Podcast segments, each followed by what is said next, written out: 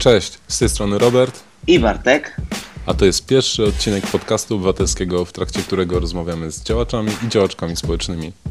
Dziś chcielibyśmy Was zaprosić na rozmowę z Mają Staśko, która opowie nam, czemu została aktywistką, o co walczy jako feministka i nie tylko. Posłuchajcie sami. Cześć wszystkim, jest dzisiaj z nami Maja Staśko, aktywistka, feministka, którą chcielibyśmy porozmawiać o jej zaangażowaniu, o tym, czym się zajmuje, dlaczego to robi i kiedy tak naprawdę zaczęła zwróciła uwagę na te sprawy, które stały się dla niej ważne. Maju, jakbyś mogła nam powiedzieć właśnie, mhm, skąd w ogóle w Twoim życiu pomysł się pojawił na to, żeby zaangażować takie sprawy jak chociażby pomoc kobietom dotkniętym przemocą, czy też inne inicjatywy feministyczne, którymi się zajmujesz? Cześć, bardzo mi miło, że mnie tu zaprosiliście e, z okazji Dnia Kobiet, który dla mnie rzeczywiście jest każdym dniem ze względu na to, że jestem kobietą, ale także ze względu na to, że pomagam e, kobietom po przemocy, po gwałtach. E, kiedy, kiedy to się zaczęło? To jest właściwie proces i wydaje mi się, ja już miałam kilka razy zadawane takie pytanie i za każdym razem mam trudności z udzieleniem odpowiedzi, bo to jest proces i właściwie trudno znaleźć jakiś taki punkt, kiedy to się zaczęło. Natomiast no rzeczywiście wszyscy funkcjonujemy w tej kulturze patriarchalnej, takiej kulturze, w której jednak dziewczynki wychowuje się zupełnie, czy socjalizuje się zupełnie inaczej niż chłopców. Y, I no ja także się w niej wychowywałam, w związku z tym na przykład byłam gimnastyczką artystyczną. Y, tam gimnastyka artystyczna to jest takie miejsce, gdzie się trenuje i tresuje dziewczynki. To jest y, jedyny sport, jedyna dyscyplina sportowa, która na olimpiadzie dopuszcza wyłącznie kobiety do udziału. I rzeczywiście tam e, takie stereotypowo kobiece cechy są bardzo cenione. To znaczy już odkąd miałam 5 czy 6 lat, miałam bardzo mocne makijaże nakładane na e, twarz. E, miałam samoopalacze na ciało mhm. nakładane, bo jestem za blada według tych standardów. Mm, musiałyśmy też trzymać się bardzo rygorystycznych diet y, i, i po prostu te nasze ciała musiały być maksymalnie wytresowane i takie zdyscyplinowane. I to pewnie, ja oczywiście wówczas nie zdawałam sobie w ogóle sprawy, że istnieje coś takiego jak feminizm, że to może być w jakikolwiek sposób, no takie, y, no dyskryminujące co najmniej, albo wręcz, y, wręcz no, no taka, takie dyscyplinowanie ciał. E, tylko po prostu myślałam, że tak wszyscy mają i że tak wygląda życie, że, że jak masz 5 lat, to masz makijaż i, i samoopalacz na, na ciele i bardzo dbasz o to, żeby twoje ciało było maksymalnie szczupłe i umięśnione. A jeśli mogę ci spytać, jak podchodzili do tego właśnie twoi rodzice? Czy... Moi, moi, rodzice też nie wiedzieli do końca, że um, tak to wygląda. Te makijaże, one były na występy i chyba też uznali, że to jest jakiś element krajobrazu po prostu tego sportu y, i że, że tak wygląda ten spektakl. Y, oni nigdy nie ograniczali mi jedzenia. Jakby tutaj nie, nie było tej sprawy, to trenerki robiły. Oni, oni wręcz przemycali słodycze, żeby gdzieś tam się pojawiły na, na wyjazdy. Zresztą wszystkie to robiłyśmy, no oczywiście w tajemnicy przed trenerkami, ale już sam fakt, że musimy przemycać słodycze, że dla nas to jest jakiś taki wstyd, że, że jemy, że zostawiamy ziemniaki, że przy trenerkach wstydzimy się jeść, a na obozach, no te obozy trwały tygodniami, to po prostu one nam patrzyły w talerz, kiedy jemy. Już samo to w sobie było złe, ale ani moi rodzice nie wiedzieli, że tak to wygląda, ani ja nie zdawałam sobie sprawy z tego, że to nie jest najlepsze i że może źle wpłynąć na psychikę takiego y, dziecka. Mm, no nie mhm. mówiąc o tym, że te treningi też były takie y, bardzo ustawione na, na właściwie przekraczanie ciągle granicy bólu. Jak coś nas bolało, to y, trzeba było po prostu zacisnąć zęby i dalej dociskać na przykład szpagaty. I to też sprawiło, że no ja do dzisiaj mam problemy z tym, żeby kiedy mnie coś boli, uznać, że nie wiem, wezmę tabletkę albo potrzebuję wsparcia, albo żebym poszła do lekarza, bo dla mnie to jest takie, okej, okay, no tak wygląda życie, że po prostu mnie boli. Więc y, tutaj y, tu no, rzeczywiście rodzice chyba nie byli aż tak winni, raczej, no raczej ten świat, ten system był winny. Ja, ja tutaj nie będę winić moich rodziców. Trenerek nawet też nie, no bo one też działały wyłącznie według tych zasad. Zresztą w Polsce i tak nie jest tak źle, bo na przykład w, w Ukrainie czy w Rosji są jeszcze mocniejsze y, te treningi i rzeczywiście tam najlepsze są gimnastyczki. A ile miałeś lat, jak przestałaś trenować? Kilkanaście. E, kilkanaście lat miałam, e, wtedy po prostu zdecydowałam, że skupię się na nauce, bo, e, no bo gimnastyczki kończą swoją karierę, kiedy mają 20 lat. To też jest takie okay. lekko dyskryminujące, bo niektórzy wtedy zaczynają swoje kariery, a gimnastyczki wtedy kończą. I zastanawiałam się, co by było dalej. Większość z nich e, zostaje trenerkami. Ja zupełnie nie czułam się w roli e, trenerki i dla, dla mnie to, to, nie było, e, to nie było coś, o czym marzyłam. Ja marzyłam, żeby nie wiem, być nauczycielką albo pisarką. To były takie moje marzenia, a niekoniecznie trenerka. Dlatego zrezygnowałam, bo stwierdziłam, że po prostu skupię się na pisaniu albo na, na nauce. I kiedy w tym wszystkim pojawił się feminizm? Nie, tu jeszcze w ogóle nie było feminizmu, to teraz, teraz to łączę z feminizmem. Potem był taki, to, to teraz po prostu jak myślę sobie o tym, to wręcz mm, widzę, że to była ścieżka wprost ku feminizmowi, kiedy zdałam sobie sprawę z tego, jakie to było szkodliwe. E, później, e, no to już jest straszna historia w mm, moim liceum, e, dziewczyna dziewczyna y, umarła ze względu na anoreksję, na którą chorowała. Y, I rzeczywiście obserwowanie hmm. tego, w jaki sposób ta choroba ją wyniszczała i w jaki sposób te standardy narzucane dziewczynom, dziewczynkom, kobietom, y, związane z ciałem, ze szczupłością tego ciała, z wyglądem, jeszcze to były te lata tam 2000 coś, nie no, to już były, no jakieś 2010 powiedzmy, czy 11 i no i to był też czas, kiedy bardziej niż te sylwetki takie pełne, teraz mamy Kim Kardashian, jakby są trochę inne wzorce sylwetek, a wtedy te sylwetki maksymalnie chude, takie jak u modelek, e, one były takimi sylwetkami, na które patrzyło się jako na idealne. Więc to też sprawiało, że ja po prostu widziałam, w jaki sposób to zniszczyło te dziewczyny. Pamiętam, jak byłyśmy, byliśmy wszyscy ze szkoły na pogrzebie tej dziewczyny, jak mama jej e, płakała, jak trumna była e, wkładana do ziemi, to ona po prostu chciała za tą trumną pójść i i to było straszne. I to było też takie doświadczenie mm, no, traumatyczne. Myślę, że nie tylko dla tej mamy, dla jej rodziny, ale także dla nas wszystkich. I wtedy też jeszcze nie było takiego świadomego feminizmu, ale już wtedy zdałam sobie sprawę, jakie to może być szkodliwe. To znaczy, że um, że te standardy wyznaczane nam jako dziewczynkom, kobietom, że one mogą zabijać bezpośrednio. Ja także mierzyłam się z zaburzeniami jedzenia.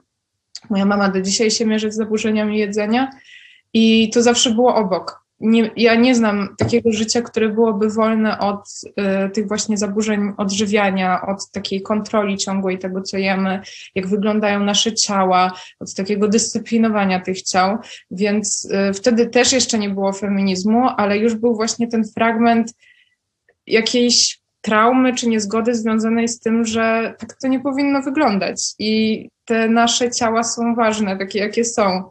Y, a no właśnie. Mm, więc, więc to był taki kolejny element. A taki świadomy feminizm pojawił mi się na studiach, kiedy byłam krytyczką literacką i y, doświadczałam bardzo wielu seksistowskich, obrzydliwych zachowań. Y, goście, którzy w trakcie slamów oceniali dziewczyny w stylu dobra dupa, wyruchałbym, zamiast słuchać tego, co one mają do powiedzenia, bo slamy to są momenty, kiedy dziewczyny i chłopacy i wszystkie osoby też niebinarne E, kiedy po prostu mówią wiersze. Więc y, wtedy pojawił się we mnie taki sprzeciw i napisałam tekst na ten temat. I po tym tekście spotkał mnie taki hejt, że już musiałam zostać feministką. nie było innej drogi. Już wszystkie inne drogi mi zostały odcięte. Już w ogóle e, wtedy zdałam sobie sprawę, że to jest jakieś, jakieś żenujące, że tak to wygląda i że jak napisze dziewczyna, że się nie zgadza na seksizm, to nagle okazuje się, że to jest najgorsza osoba na świecie i że już nigdzie nie ma wstępu, wszyscy jej nienawidzą. Więc no, co, zostałam feministką. No właśnie, um, często można zobaczyć niepochlebne komentarze w kierunku utożsamiania się jako feminista, feministka. A, a jak ty się z tym czujesz? Ja się czuję wspaniale. generalnie, ale też z tym, że, y, że się tak utożsamiam. I to jest dla mnie ważny kawałek tożsamości. Ważniejszy pewnie był kilka lat temu jeszcze, jak to się tak kształtowało we mnie i jeszcze nie do końca byłam pewna, co to oznacza, y, że są nurty feminizmu, to, tego wszystkiego się uczyłam i wtedy rzeczywiście ten feminizm to był dla mnie taki najważniejszy kawałek tożsamości. Teraz nie zawsze, to nie jest tak, że teraz się przedstawiam, cześć, jestem Maja, jestem feministką. Miałam kiedyś taki, taki moment, że się przedstawiałam, cześć, jestem Maja, jestem weganką. To też był taki początek, kiedy nie jadłam mięsa, jakaś taka dumna z siebie byłam i chciałam całemu światu to zakomunikować. Podobnie było z feminizmem. Teraz już tak nie mam. E, też wiem, że w pewnych środowiskach, e, w których, e, do których ja też docieram, kiedy wspieram osoby po przemocy, no ten feminizm, różne są stereotypy dotyczące tego feminizmu i pewnie nie zawsze jest miejsce na to, żeby akurat dyskutować z tym, nie wiem, na przykład jak z kimś idę na policję albo y, do sądu na, na rozprawy dotyczące zgwałceń, no to, to nie jest tak, że wtedy mówię, słuchaj, jestem feministką, według tego nurtu jest coś tam, według tamtego coś tam, tylko po prostu wspieram te osoby i, i też y, wtedy ten kawałek tożsamości mojej feministycznej, on jest ważny we mnie, ale już nie mam takiej potrzeby oznajmiania tego y, całemu światu, zwłaszcza, że zdaję sobie sprawę, że często te działania, którymi się zajmuję są takie y, no czysto użytkowe, one służą temu, żeby pomóc osobom y, i wtedy nie ma potrzeby się takiego definiowania. Te osoby też mi nie mówią, nie wiem, y, nie zawsze mi mówią, nie wiem, gdzie pracują, jakie mają pasje, więc po prostu, y, ale tak, jest to, jest to ważny element y, mojej tożsamości i kiedy jakieś trole czy hejterzy próbują mnie zawstydzić tym, że jestem feministką, albo że jestem za ładna na feministkę, albo że właśnie jestem feministką, bo jestem wyjątkowo nieładna, to ja po prostu dziękuję. Zwiększają mi w ten sposób zasięgi. Proszę bardzo, proszę. Nie, nie mam z tym żadnego problemu y, i to nie jest też coś, czego się wstydzę, że jestem feministką albo że wyglądam w jakiś sposób. Ale wiadomo, długo do tego dochodziłam, jak wcześniej pokazałam. Tak się nad tym takim komunikatem w stronę innych kobiet czy mężczyzn młodych też, czy nosi teraz, którzy mogą się trochę bać tej tożsamości właśnie o ten komunikat chciałem spytać. Czy w takim razie chcesz im dodać otuchy i powiedzieć, że bycie feministą, feministką to coś dobrego i nie ma powodu do tego, żeby się czegokolwiek wstydzić? Pewnie, pewnie, że nie ma takiego powodu, ale nie ma też takiego powodu, żeby, no właśnie, kiedy widzimy, że na przykład jesteśmy w środowisku, które jest skrajnie nieprzyjazne e, osobom feministycznym i to może być nasza rodzina, która na przykład ma bardzo konserwatywne podejście do rzeczywistości, czy to mogą być jakiekolwiek inne środowiska, na przykład środowisko pracy, to też nie ma takiej potrzeby, żeby osoby, które nie czują, że w tym momencie chcą walczyć i że chcą walczyć o to słowo i że po prostu chcą też się wystawiać na taką ocenę, scenę, na to, żeby wszystkie oczy były zwrócone w ich kierunku, to też nie muszą tego robić. Po prostu e, dla mnie też feminizm polega na tym, żeby e, każda osoba czuła się bezpiecznie i czuła się komfortowo w swoim ciele, w swoim życiu, w swoim świecie i nie, nie nakłaniam nikogo do tego, żeby mówił, jestem feministką w środowisku, w którym może za to spotkać hejt, bo po prostu po co? E, po co doświadczać tego hejtu, kiedy, kiedy można by tego nie doświadczać? I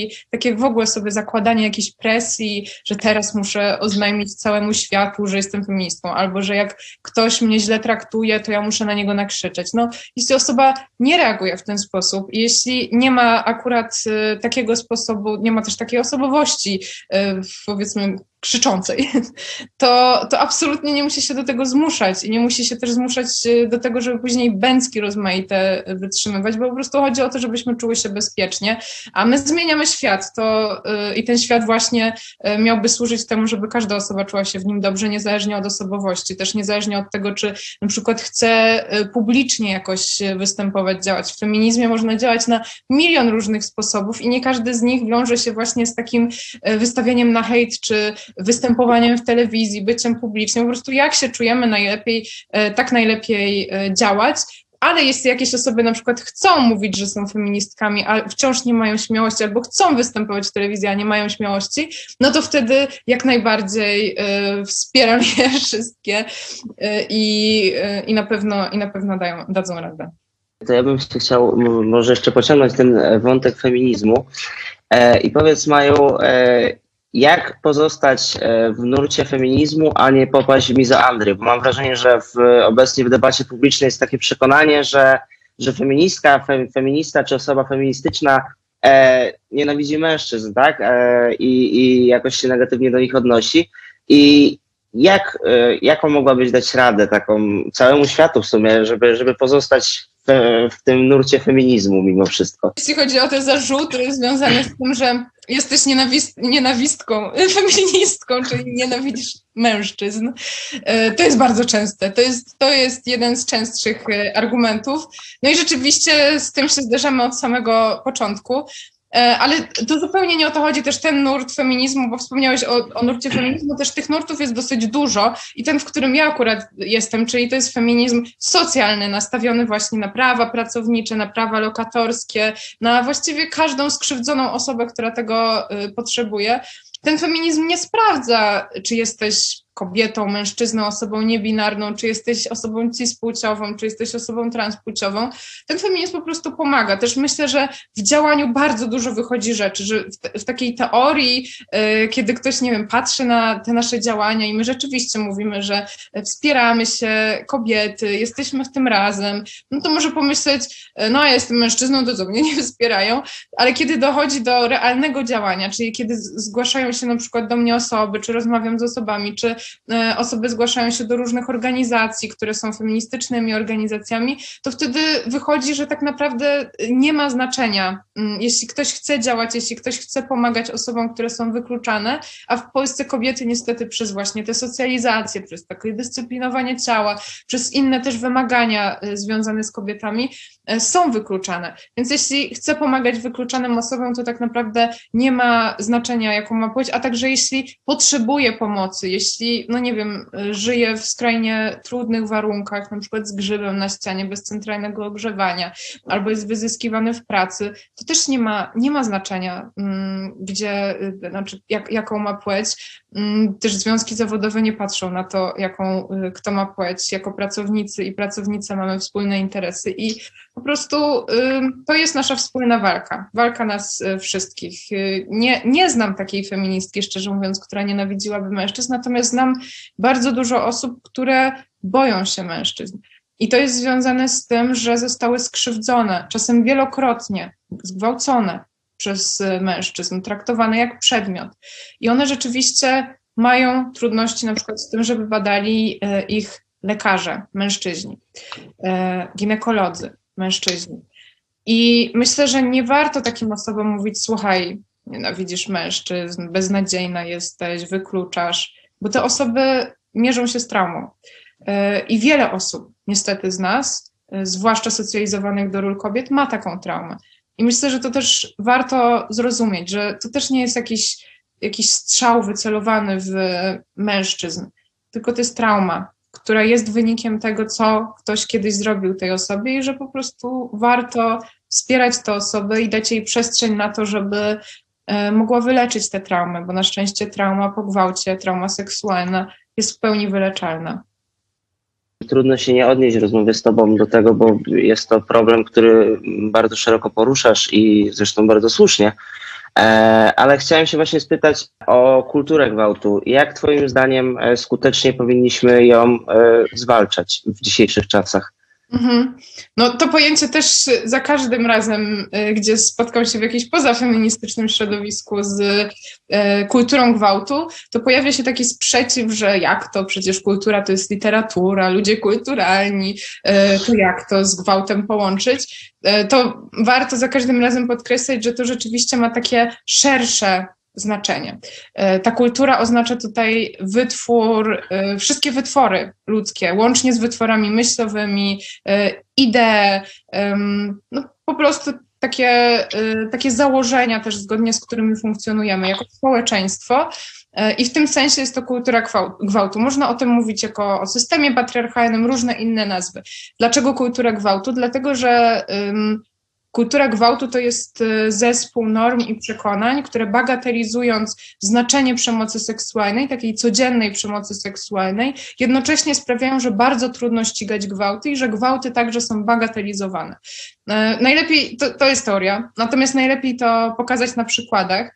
E, przykładem jest taka sytuacja, w której dziewczynka na przykład w przedszkolu albo w szkole jest ciągnięta za włosy przez, przez jakiegoś tam chłopca, rozrabiakę. E, I biegnie do pani i mówi, że no on mnie krzywdzi, mnie to boli, to jest nieprzyjemne. On mi robi coś, czego ja nie chcę. A wtedy słyszy, on to robi dlatego, że mu się podobasz, że jesteś dla niego atrakcyjna, że chce cię jakoś zaczepić. I w tym momencie już nam się kodowuje do głowy, że kiedy ktoś nas krzywdzi, to znaczy, że mu się podobamy. E, to znaczy, że mm, jakoś się stara. Kiedy nas boli, to oznacza, że jesteśmy atrakcyjne dla tej osoby. I dochodzi do takich e, no, strasznych sytuacji, ale też codziennych sytuacji, e, jak sytuacja Ani z książki, którą niedawno wydałam z Patrycją Wieczorkiewicz, Gwałt Polski. Ania na samym początku, kiedy poznała swojego przyszłego męża, była przez niego, no, można to powiedzieć wprost, nękana. On y, jeździł pod jej szkołę, bo wtedy była jeszcze uczennicą, y, przychodził do domu jej rodziców bez żadnej zapowiedzi, po prostu siedział tam sobie albo przychodził nagle z niczego. Y, I wtedy Ania właściwie czuła, że on się stara. Bo kiedy koleżanki to widziały, to mówiły: Słuchaj, Ania, ty to masz dobrze. My to ci zazdrościmy takiego faceta. Stara się, e, jesteś dla niego ważna, jesteś dla niego atrakcyjna, pokazuje, że mu się podobasz, a ten gość po prostu ją nękał. On ją stalkował i to według także polskiego prawa, w którym się znajduje pojęcie nękania. Później um, Ania zaszła z nim w ciążę, um, pobrali się, a on ją gwałcił. Przez całe małżeństwo ją gwałcił. Gwałcił ją powołując się na Pismo Święte, cytując jej fragmenty o tym, że kobieta powinna oddawać się mężczyźnie, puszczając jakieś filmiki, w których księża mówili o obowiązku małżeńskim, i Ania była gwałcona. I dopiero policjant, który przyszedł na interwencję, i to wcale nie związano z gwałtami, tylko po prostu z agresją tego męża, e, powiedział Ani, że to, czego ona doświadcza, to są gwałty. W związku z tym Ania następnego dnia wybrała się na policję i na tej policji opowiedziała tę swoją historię i usłyszała, czy pani pracuje. Powiedziała, że nie, miała trójkę dzieci, zresztą wciąż ma, e, i nie pracowała wtedy. Policjant powiedział, a czy będzie pani w stanie sama się utrzymać? Powiedziała, że no, miałaby z tym trudności, bo nie pracuje.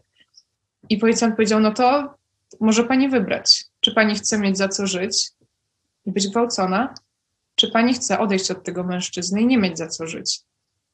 I to jest kultura gwałtu. Znaczy zaczęło się od y, takich pozornie błahych rzeczy, jak zaczepianie, wystawanie pod szkołą, jakieś takie mm, właśnie zaczepki, a skończyło się na nie dość, że na wielokrotnych gwałtach w małżeństwie, usprawiedliwianych jeszcze religią katolicką i bagatelizowaniem tego gwałtu przez policję i brakiem wsparcia systemowego. I myślę, że ten kawałek opowieści, właśnie cały ten proces pokazuje, czym jest kultura gwałtu.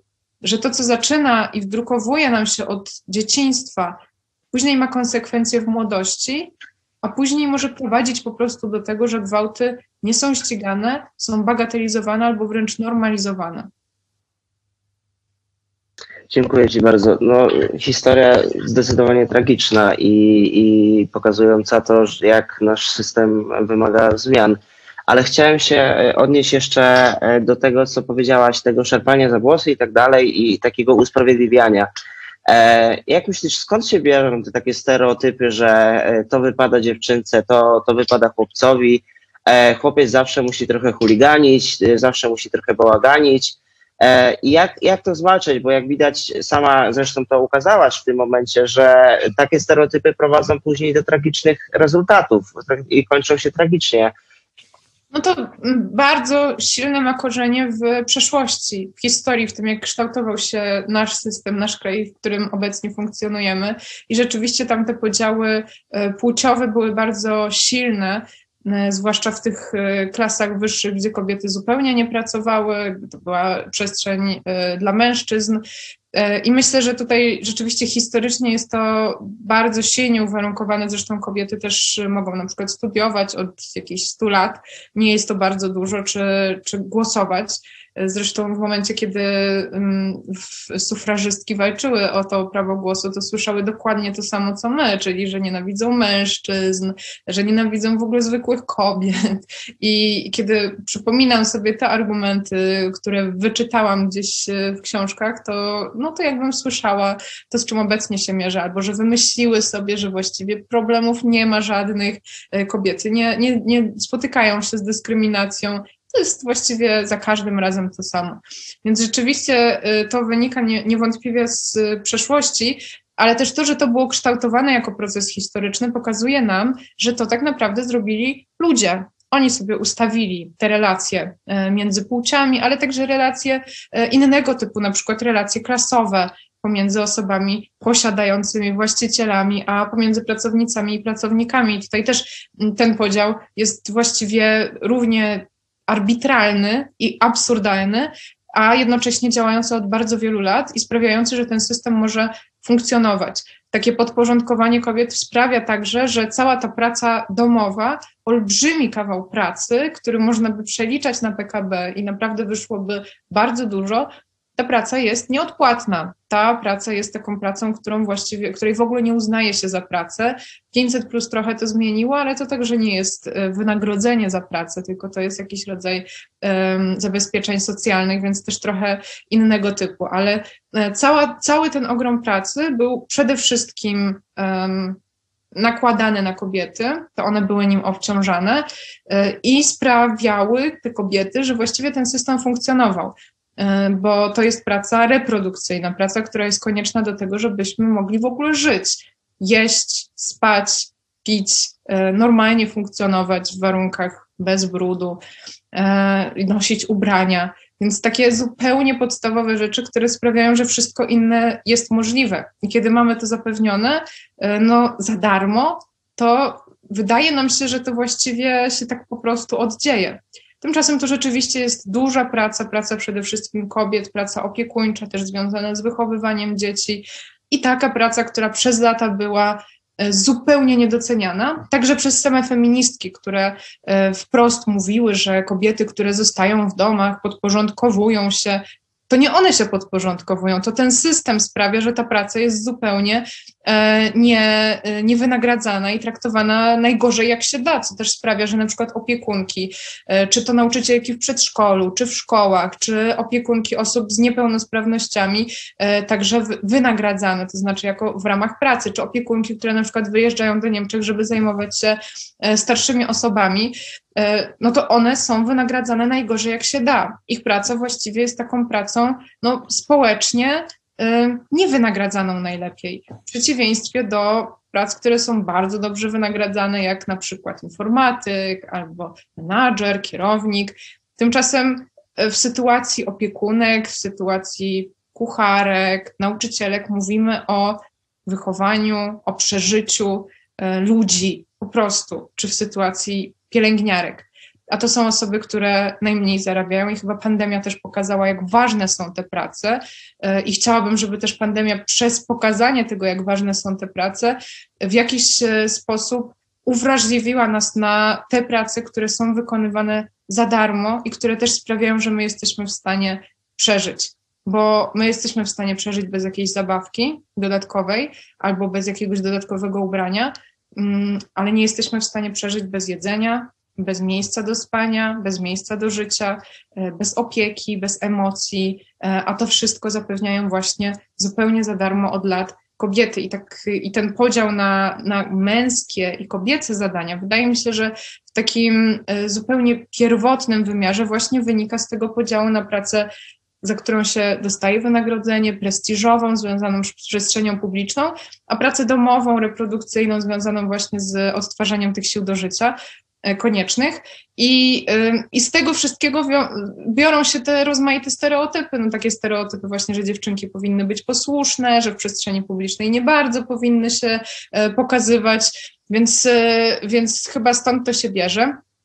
Ale właśnie ze względu na to, że to powstało historycznie, powstało, e, zostało wytworzone przez ludzi, żeby no, żeby wykorzystywać niektóre osoby, czy to pracowników, czy to kobiety, to także nam pokazuje, że my możemy to zmienić, bo też jesteśmy ludźmi i też funkcjonujemy w procesie historycznym. E, I myślę, że robimy to też codziennie, i wy, i ja, e, przez na przykład edukację. Jesteśmy w stanie e, to zmienić. Po, przede wszystkim przez pokazanie, że rzeczywiście ta dyskryminacja istnieje. To jest taki punkt pierwszy, bo bez tego, no, co zmieniać, kiedy nie ma problemu żadnego. Więc pokazać, że problem istnieje, a następnie pokazać, że jesteśmy w stanie go rozwiązać, że razem przez edukację, przez tłumaczenie sobie różnych rzeczy, ale przez takie też nie tłumaczenie z pozycji wyższości, że ja teraz już poznałam, znam wszystkie po prostu, całą wiedzę e, mam w sobie i teraz będę wam ją rozdawać, tylko na takiej zasadzie słuchajcie, uczymy się razem tego, bo razem funkcjonowaliśmy w tym systemie przez całe życie. Mamy tak silnie zinternalizowane różne mechanizmy i reakcje, że kiedy walczymy z patriarchatem, to jakbyśmy trochę walczyli z kawałkiem siebie. I w związku z tym, że my w sobie już to mamy i że możemy zauważyć te problemy, te reakcje, mechanizmy, które w nas funkcjonują i, i cały czas tutaj nakręcają nasze działanie, to wiemy także, że jest z czym walczyć i też wiemy, że y, wszyscy w tym jesteśmy, że nie ma jakichś osób, które są ponad, unoszą się na jakiejś chmurce rozsądku i będą nam teraz logicznie tłumaczyć, jak obalać patriarchat, zwłaszcza mężczyźni lubią w ten sposób działać, co też jest absurdem, ale, y, ale właśnie, żeby tak razem, że spotykamy się, gadamy, ktoś ma takie doświadczenie, ktoś ma inne, z tych doświadczeń tworzymy y, jakieś właśnie takie strukturalne zależności i później zastanawiamy się, jak to zmienić i wydaje mi się, że właśnie najlepszym sposobem zmiany nie ma takich recepty i takiej, takiej uniwersalnego sposobu, jak zwalczyć patriarchat, ale za każdym razem to się zaczyna od tego, że się spotykamy, gadamy, opowiadamy sobie historię w ramach na przykład storytellingu, E, dzielimy się swoimi doświadczeniami. Okazuje się, że niektóre są podobne, inne są niepodobne i zaczynamy się organizować, działać, planować e, różne akcje, rozmaite to mogą być akcje jakieś społeczne, happeningi, może to być sieć wsparcia, mnóstwo różnych rzeczy w zależności od tego, kto co lubi, kto w czym się czuje e, dobrze. I to jest chyba początek każdej rewolucji, że po prostu jesteśmy razem. Co teraz w trakcie pandemii pewnie jest utrudnione, no ale Zoom działa, jak widać. Chciałem nawiązać do tych kwestii, o których powiedziałaś, e, między innymi też do tego, czy widać zmianę w tym młodszym pokoleniu szczególnie. E, też strajk kobiet był taką okazją, że tam na ulicach właśnie głównie byli ludzie młodzi. No i czy to powinno sugerować, że jakaś zmiana na przestrzeni tych ostatnich pięciu, może dziesięciu lat zaszła i że to zmierza w tym kierunku, że tam kolejne pokolenia już odrzucają te stereotypy, które w których tak naprawdę byli wychowani ich rodzice, może częściowo oni też. Oj, na pewno. Na pewno. To zresztą myślę widać, kiedy rozmawiamy z naszymi babciami czy mamami, niezależnie też od ich poglądów, bo to nie, nie muszą mieć koniecznie konserwatywnych poglądów, ale po prostu wychowywały się w zupełnie innych y, warunkach i miały zupełnie y, inne wartości wpisane w takie swoje funkcjonowanie. Jeszcze pewnie, pewne oczywistości, bo to tak naprawdę polega na tym, że automatycznie wykonujemy pewne działania, które są dla nas oczywistościami i nagle zdajemy sobie sprawę, dlaczego to jest dla mnie oczywistością, dlaczego dla mnie jest oczywistością, że ja myję po nim naczynia. Czy on nie ma rąk, czy on nie ma nóg, żeby sobie podejść do tego zlewu i umyć te naczynia. Więc, więc wtedy nagle zdajemy sobie sprawę, że to było oczywiste dla mojej mamy, dla mojej babci, ale dlaczego dla mnie to musi być y, oczywiste? I zdecydowanie ja widzę, że, że cały czas to działa. No, na przestrzeni mojego działania jeszcze aż tak bardzo tego nie widzę, chociaż zaczęłam y, swój świadomy, świadomy aktywizm taki uliczny, jakkolwiek to, y, to brzmi, E, w trakcie strajku kobiet tego pierwszego w 2016 roku. Już na przestrzeni tych czterech czy pięciu lat widzę olbrzymie zmiany. To znaczy wtedy takie hasło jak na przykład aborcja jest ok, czy w ogóle liberalizacja e, prawa aborcyjnego, one w ogóle wtedy tak naprawdę nie miały racji bytu. Mm, bardziej się mówiło o właśnie obronie, obronie status quo.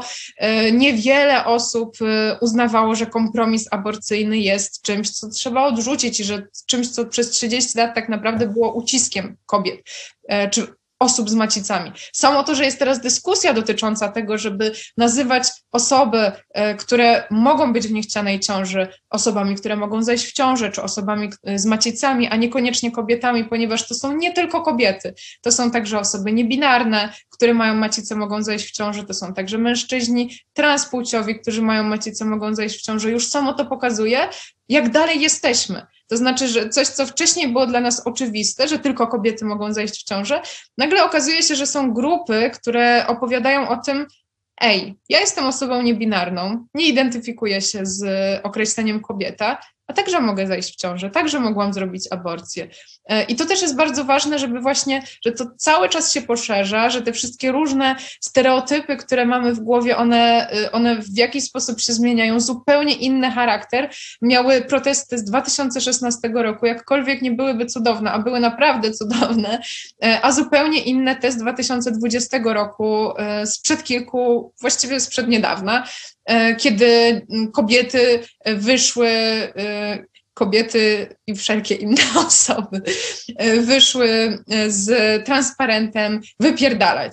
To jest coś, co w 2016 roku nie byłoby do wyobrażenia, właśnie ze względu na to, że kobiety jednak wciąż wpisywały się, także w swoich protestach, w tako, taki stereotyp posłusznej osoby, czy takiej, która nie przeklina, czy że przeklinanie, e, wulgaryzmy to jest coś agresywnego, coś, co nie przystoi ale właściwie kiedy jesteśmy wściekli, kiedy już nie mamy sił, kiedy wszystkie inne sposoby wykorzystałyśmy, dlaczego nie e, przekląć? Dlaczego nie powiedzieć właśnie wypierdalać? Kiedy próbowałyśmy na milion różnych sposobów, przez te cztery lata przecież cały czas e, działałyśmy, na różne sposoby, grzecznie, niegrzecznie, y, rozmaicie i to nie zadziałało. I wciąż chcą nam odebrać y, nasze prawa. I w tym momencie rzeczywiście wydaje mi się, że mm, każdy w naszym życiu codziennym czasem y, lubi wyładować w jakiś sposób emocje. To jest co więcej zdrowie, zdrowe po prostu dla naszej psychiki.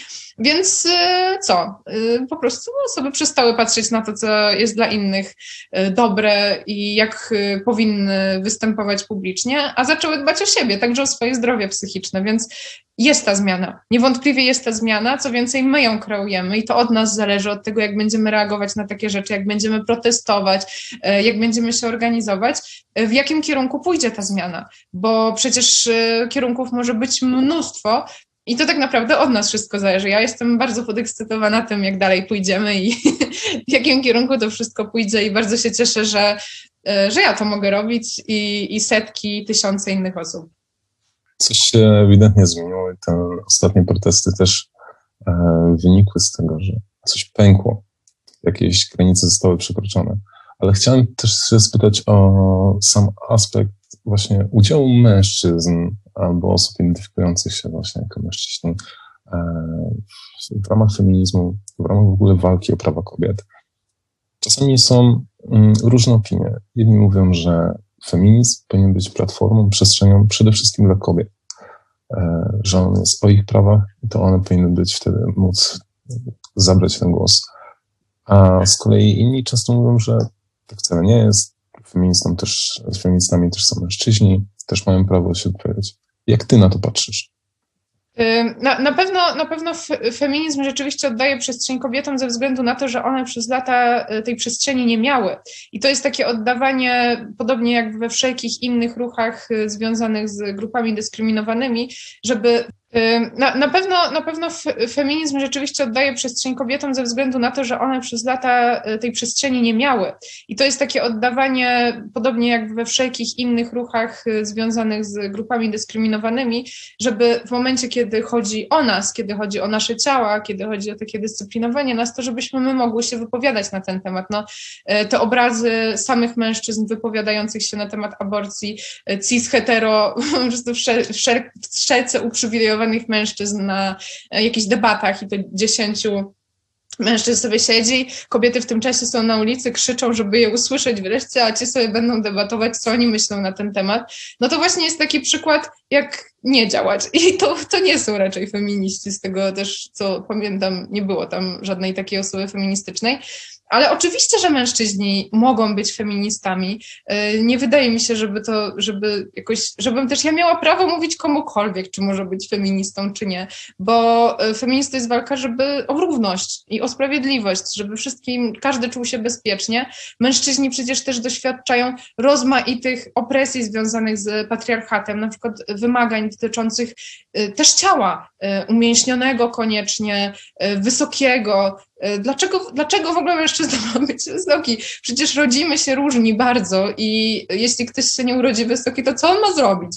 E, do końca życia czuć się źle, bo żyje w patriarchacie? No idiotyczne to jest zupełnie i, i o tak, takie osoby także feminizm walczy i takie osoby także e, zrzesza. Albo takie wymagania dotyczące tego, że to mężczyzna musi zarabiać na cały dom i że jeśli on zarabia mniej niż kobieta, albo że jeśli w ogóle nie zarabia i zostaje na przykład w domu opiekujący opiekując się dziećmi, e, to, że wtedy nie jest męski. E, to też są jakieś okropne wymagania, albo że mężczyzna najlepiej to powinien być w ogóle CEO, e, Jeffem Bezosem i mieć cały świat u swoich stóp. No większość mężczyzn nie będzie Jeffem i całe szczęście Bezosem i nie będzie zarabiać milionów miesięcznie, a jednak może czuć się niesamowicie męskimi i mogą być też niesamowicie męskimi, więc e, te wymagania e, są absurdalne i one także uderzają w większość e, mężczyzn. Dlatego jak najbardziej feminiści mają swoją przestrzeń i jak najbardziej to jest też wspólna walka, bo często się mówi, że to jest walka przeciwko mężczyznom. No nie, no to jest, to jest walka też na rzecz y, mężczyzn. Nie ma takich tak naprawdę mężczyzn, którzy wpisywaliby się w pełni e, w ten model czy kanon atrakcyjności, bo nie wiem, ktoś tam e, ma łydki za małe, a ktoś cokolwiek innego. W ogóle kogo to obchodzi, jakie kto ma łydki? No niemniej właśnie tak działa patriarchat, że rozliczano z takich rzeczy typu włosy na ciele, wielkość łydek, wielkość talii e, i wszelkie inne szczegóły naszego ciała żebyśmy skupiali się na tym, żebyśmy czuli się źle, kupowali kolejne produkty, które miałyby to zmieniać, kupowali jakieś karnety na siłownię, jeśli na przykład nie mamy ochoty chodzić na siłownię, no ale e, siłownie lubią mieć zyski. E, i jakby coraz więcej tych usług, tych zabiegów, wykupowanie, zamiast po prostu uznania, że jesteśmy fajni tacy, jacy jesteśmy i może skupmy się na czymś innym. Na przykład na rewolucji, na przykład na zmianie świata, e, na rozmawianiu, na empatii, na czułości, pomaganiu sobie, przytulaniu się, cokolwiek, ale po co skupiać się na każdym porze skóry? Zbliżamy się mały powoli do końca, dlatego nie sposób teraz nie zapytać jeszcze o y, dwie takie, w sumie jedne z tych największych rzeczy, które ostatnimi czasy zrobiłaś. Zacznę może od, od tego, że jakiś czas temu współzałożyłaś stowarzyszenie Forget Me Not. E, jakbyś mogła coś nam opowiedzieć e, więcej, jakie, jakie chcecie podjąć e, kroki? E, z tym e, Forget Me Not to rzeczywiście to była taka wielka akcja, którą w zeszłym roku zrobiłyśmy, e, zakładając to stowarzyszenie. Natomiast w tej chwili to stowarzyszenie już nie istnieje. I e, nie wynika, to, e, nie wynika to z tego, że coś nam się nie udało, Raczej wynika to z tego, że zdałyśmy sobie sprawę, że po prostu ten system też zakładania stowarzyszeń nie jest przyjazny osobom, które doświadczyły zgwałceń, bo osoby, kiedy chciały zostać członkiniami, członkami, e, musiały podawać swoje dane, musiały w jakiś sposób się ujawniać. E, nie wszystkie miały na to gotowość, zwłaszcza jeśli były po zgwałceniach i wciąż nie opowiedziały o tym nikomu poza e, nami. E, i takie odbieranie anonimowości osobom, też e, taka formalizacja tych relacji między nami, które nie były formalne, one i wciąż nie są formalne, e, była, była rzeczywiście bardzo niszcząca. I to stowarzyszenie, my już, ono przestało istnieć ze względu właśnie na to, że no nie dało się mm, pogodzić tych zasad, które funkcjonują w, w tej formalnej stronie stowarzyszeń z realnymi potrzebami osób po gwałtach i po przemocy. E, dlatego też zmieniłyśmy to stowarzyszenie na nieformalny kolektyw i tak jest lepiej, nie trzeba nikogo rejestrować, nie trzeba e, podliczać tych członkin członków i, i jakoś formalnie tego wszystkiego e, załatwiać. I to stowarzyszenie, to ten kolektyw nieformalny. Nazywa się Antyprzemocowa Sieć Wsparcia. Natomiast y, też po tym roku rzeczywiście dużo osób jest y, po prostu zmęczonych tym, co się działo przez ostatni rok i nie ma co się dziwić, y, nie tylko jeśli chodzi o akcje antyprzemocowe, ale także akcje właśnie związane z tym prawem antyaborcyjnym w Polsce. I, i stowarzyszenie na pewno nie wyszło, już wiemy, że to nie wyszło. Teraz myślimy nad innymi pomysłami. I takim chyba takim najważniejszym dla nas, zresztą to jest moje marzenie już od kilku lat, jest stworzenie forum dla osób po przemocy, po gwałtach, forum z różnymi E, działami, w których można się wypowiadać, bo my mamy teraz taką grupkę swoją, e, w której jesteśmy razem, wspieramy się tak na co dzień, rozmawiamy, e, rozwiązujemy problemy. Ale w tej grupce jest wszystko, począwszy od zdjęć kotków, piesków i stóp. a, na właśnie bardzo takich traumatycznych, trudnych momentach. I to jest trudne. E, to jest trudne moderowanie takiej grupki, w której jest absolutnie wszystko jest trudne. E, dlatego forum byłoby na pewno lepszym sposobem, no ale do forum wiadomo, potrzeba osób, które byłyby osobami moderującymi, potrzeba kogoś, kto zrobiłby takie forum, też e, wymyślenia bardzo konkretnie struktury takiego forum. Dlatego tutaj już potrzebowałybyśmy po prostu większych um, zasobów, niż te, które mamy, ale cały czas planujemy, zastanawiamy się, myślimy, w jaki sposób to ogarnąć i myślę, że w końcu w końcu nam się to uda. Zresztą wzorowałyśmy się, mm, kiedy myślałyśmy o tym forum, na forum osób, które e, miały aborcję, tym forum, z którego powstała później e, aborcyjny Dream Team, forum, które cały czas istnieje, bo to jest właśnie taki rodzaj radykalnej empatii, wsparcia, doradzania sobie, opowiadania o swoich doświadczeniach z zachowaniem e, anonimowości, ale także z zachowaniem bezpieczeństwa, czyli tam weryfikacja także musiałaby zachodzić w jakiś taki sposób rzetelny i kompetentny, żeby każda osoba czuła się dobrze. Więc teraz to jest, to jest takie nasze marzenie w tej formalnej strukturze. Nie wyszło i może dobrze, że mamy za sobą takie doświadczenie, ale, ale mam nadzieję, że, że w kolejnych strukturach wyjdzie. No i cały czas wiadomo, mamy ze sobą kontakt, więc to nie jest tak, że, że coś tutaj um, się zniszczyło, tylko rzeczywiście patrzymy, w jaki sposób najlepiej osoby po gwałtach będą się czuły i my też. Jasne, dziękuję. E, no faktycznie te plany brzmią ambitnie. E, ja sam osobiście trzymam kciuki i życzę powodzenia. A na koniec jeszcze jedno pytanie. E, pozostajmy może jeszcze przy tych niezapominajkach. Rok temu, też na Dzień Kobiet, zorganizowaliście jedyny w swoim rodzaju pokaz mody, taki dość można powiedzieć chyba śmiało zaryzykować stwierdzenie, że był on dość przełomowym dziełem, e, ukazującym, że jakby podkreślającym może bardziej, że rzeczywiście e, zgwałcenie nie zależy od ubioru e, i no, pokaz wzbudził e, różne emocje, ale chciałem się zapytać Cię o to, e, co Ty czułaś organizując to i czy E, dopisałabyś sobie ten e, pokaz do listy e, rzeczy, z których jesteś dumna? Oj tak, to, je, to był chyba taki moment, w którym byłam najbardziej wzruszona w swoim życiu i czułam najsilniej tę taką siostrzeńską moc. Jeszcze nigdy, nigdy tego tak mocno nie czułam, mimo iż na demonstracjach ona jest bardzo wyczuwalna, ale tam, tam to było zupełnie jakoś poza skalą. Mm, pamiętam, że kiedy to organizowałyśmy, to czułam, czułam właśnie dużo takiego entuzjazmu. W ogóle ja bardzo lubię działać, więc dla mnie działanie to od razu wchodzę i już, już nic innego nie czuję, tylko to, że działam i że jest super. Więc tutaj to czułyśmy. Ale pamiętam tego dnia, już kiedy ten pokaz się miał odbyć i przyszłyśmy tam, to pojawił się stres. I ten stres nas tak trzymał przez cały dzień, zwłaszcza, e, że ja miałam nie tylko przygotować wszystko organizacyjnie tam e, w, w trakcie tego pokazu, logistycznie, miałam kontakt też z tymi osobami cały czas na bieżąco, ale także miałam e, przygotować e, tak, taką mowę wstępną, o czym się dowiedziałam tego dnia właśnie, kiedy tam przyszłam, bo myślałam, że będę na końcu tam powiem dzięki i tyle.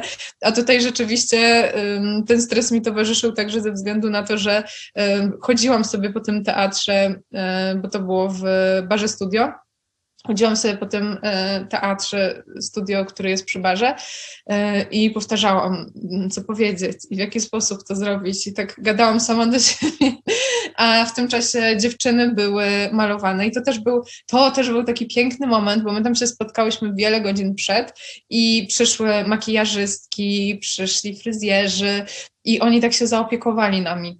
Miałyśmy piękne makijaże zrobione, każda taki, jaki jej się podobał, e, fryzury także takie, jakie nam się podobały, oczywiście z niebieskimi elementami, e, z kolorem niezapominajek e, i każda z nas czuła się właśnie tak zaopiekowana, piękna, taka jak, jak chce wyglądać. Mm, I to było, to było naprawdę też takie, no takie właśnie taka troska o drugą osobę ze strony tych makijażystek, które w trakcie rozmawiały, e, w trakcie w ogóle tych makijażów rozmawiałyśmy, fryzur e, i no i nie wiem, to było takie aż, aż trudno to opisać słowami, no a kiedy wyszłyśmy, to już pojawił się stres, e, ta przemowa, później każda osoba po kolei wychodziła w stroju, w którym doświadczyła przemocy, także gwałtu i no i rzeczywiście pamiętam, że dziewczyny niesamowicie się stresowały, ale już po tym, jak wyszłyśmy, pokazałyśmy się, to odczułyśmy taką ulgę, jakby ktoś zdjął z nas traumę po przemocy, jakby ktoś zdjął z nas ten cały ciężar, który przez lata nosimy, czy od urodzenia właściwie jest na nas nakładany, i przez chwilę mogłyśmy być od niego wolne. Mm, I nigdy jeszcze nie doświadczyłam takich emocji.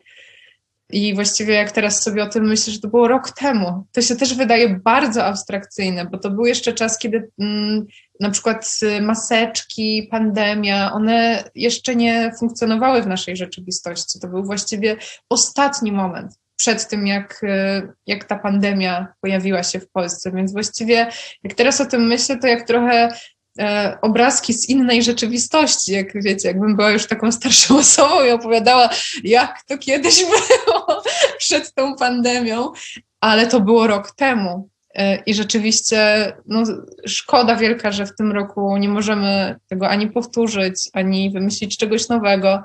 No ale znów zdrowie i bezpieczeństwo ludzi jest najważniejsze. Jak opowiadałeś, to masz przyszły mnie ciarki wyobrażam sobie, jak dużo musiała być ta emocja, ale nie można powiedzieć, że właśnie na tym polega ta swego rodzaju magia siostrzeństwa, właśnie wspierania się oddolnie, e, tej wzajemnej pomocy. I to są takie momenty, kiedy faktycznie można poczuć, że to wszystko jest naprawdę. Mm, dobrze, Maju.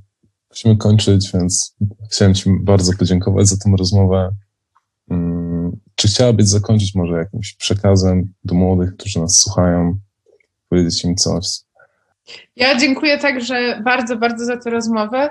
Y, jedyne co, i to zawsze powtarzam, to, że nie jesteście sami, nie jesteście winni cokolwiek, czegokolwiek doświadczyliście, co nie było y, przyjemne, no to też zawsze jest, y, zawsze jest wsparcie.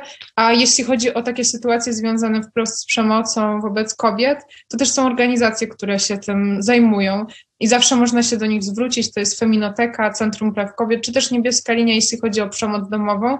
I tam rzeczywiście można uzyskać taką specjalistyczną pomoc y, psychologiczną, prawną y, i także pierwszego kontaktu. Więc to też jest ważne, żeby sobie przekazywać takie miejsca y, i takie numery, bo one funkcjonują, one są dla nas no i oczywiście ja też jestem dla Was i, i, wspieram bardzo, też do mnie można oczywiście pisać. Ja bardzo lubię rozmawiać też i, i pomagać. I sloganem nigdy nie będziesz szła sama. Możemy zakończyć tę rozmowę. Jeszcze raz dzięki. Dzięki bardzo.